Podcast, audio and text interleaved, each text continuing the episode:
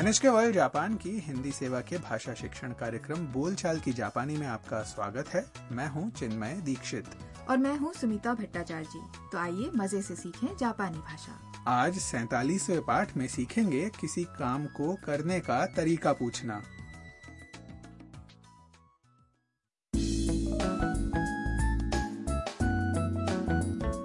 ताम Harusan house के अन्य निवासियों के साथ क्योतो घूमने आई है सब साथ में पुशिमी इनारी ताइशा श्राइन देखने आए हैं ये श्राइन लाल रंग के हजारों द्वारों से बनने वाली सुरंग जैसी गली के लिए प्रसिद्ध है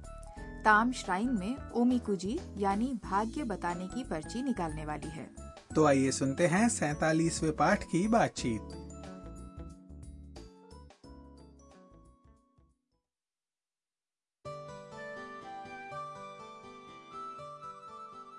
おみくじだよどうやってするんですか箱を振ってみて ?3 番です。はい、どうぞ。はあ大吉だ大吉どういう意味ですかとてもいい運勢ですよ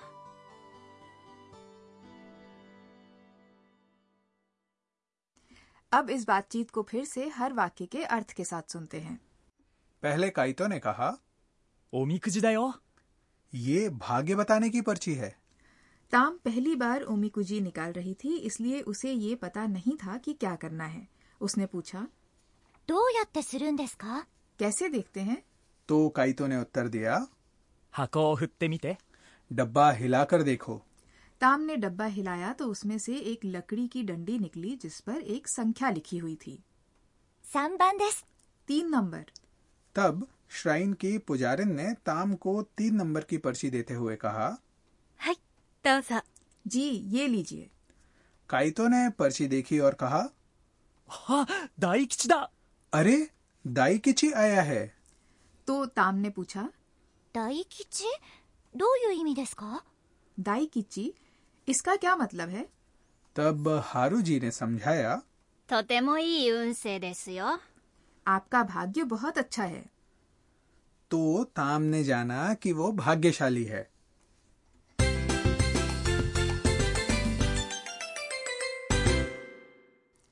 आज का मुख्य वाक्य है どうやってするんですか यानी कैसे देखते हैं ये वाक्य सीखकर आप किसी काम को करने का तरीका पूछ सकेंगे इस वाक्य में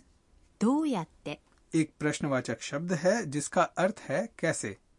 और するんですか बना है क्रिया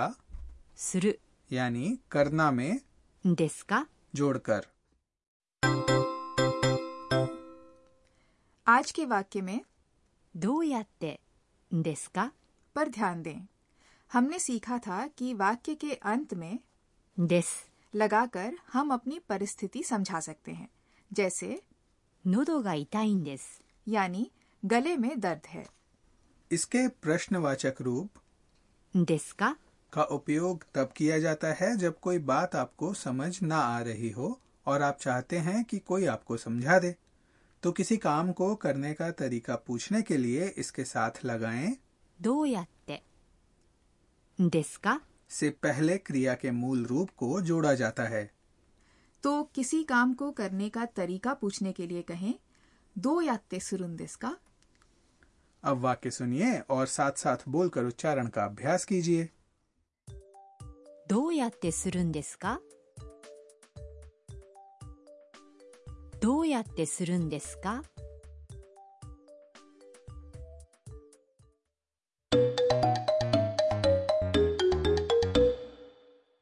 अब एक छोटी सी बातचीत सुनते हैं जिसमें एक महिला जापानी भोजन के रेस्तरा में रसोइये से कुछ पूछ रही है すみません。これ、どうやって食べるんですかそちらのタレにつけてお召し上がりください。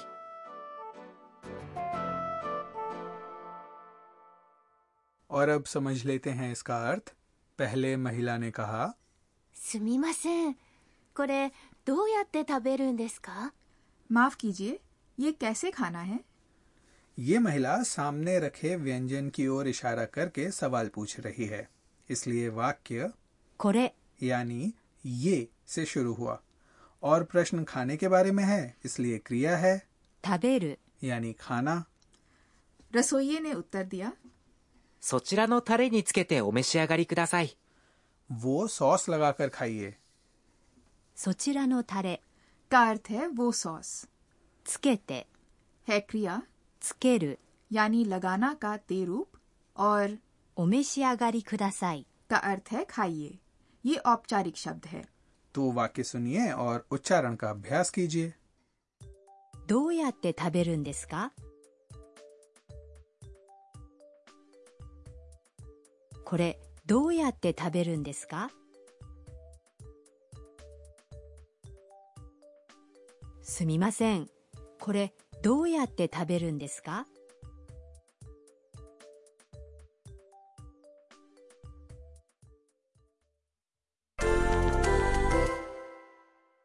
अब वाक्य बनाने की कोशिश कीजिए मान लीजिए आप गर्म पानी के कुंड का आनंद लेने के लिए एक जगह पर आए हैं जहां मालिश की कुर्सी भी है उस पर लिखा है कि आप उसका निशुल्क उपयोग कर सकते हैं लेकिन आपको उसे इस्तेमाल करना नहीं आता इस्तेमाल करना को जापानी में कहते हैं 使う तो ये यानी これ से वाक्य शुरू करते हुए पास बैठे व्यक्ति से पूछने की कोशिश कीजिए कि कुर्सी का उपयोग कैसे करना है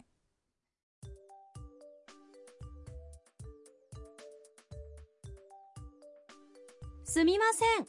これどうやって使うんですか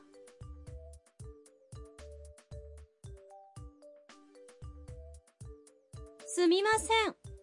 これどうやって使うんですか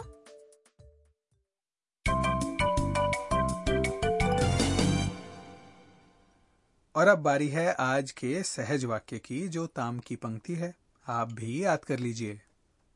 どういう意味ですか जब कोई बात समझ में ना आए तो उसका अर्थ पूछने के लिए इस वाक्य का उपयोग कर सकते हैं 意味 का अर्थ है मतलब और इस पूरे वाक्य का अर्थ है इसका क्या मतलब है अब ये वाक्य विभिन्न आवाजों में सुन लेते हैं どういう意味ですかどういう意味ですかどういう意味ですか और अब उच्चारण का अभ्यास कर लीजिए どういう意味ですか तो श्रोताओं अब आज की बातचीत एक बार फिर से सुन लेते हैं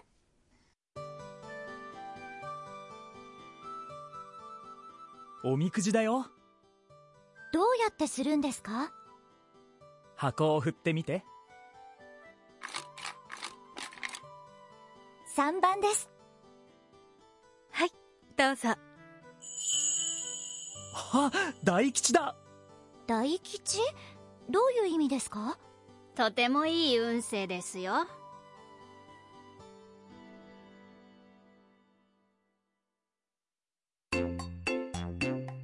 はるさんの知恵袋 और अब अंत में हम लेकर आए हैं अंश हारू जी की सलाह जिसमें हम आज बात करेंगे ओमिकुजी यानी भाग्य बताने की पर्ची के बारे में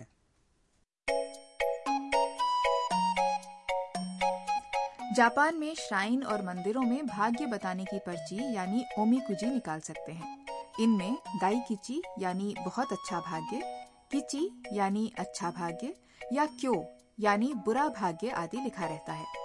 इनमें स्वास्थ्य कामकाज और प्रेम आदि से संबंधित दैनिक जीवन के बारे में सलाह भी लिखी रहती है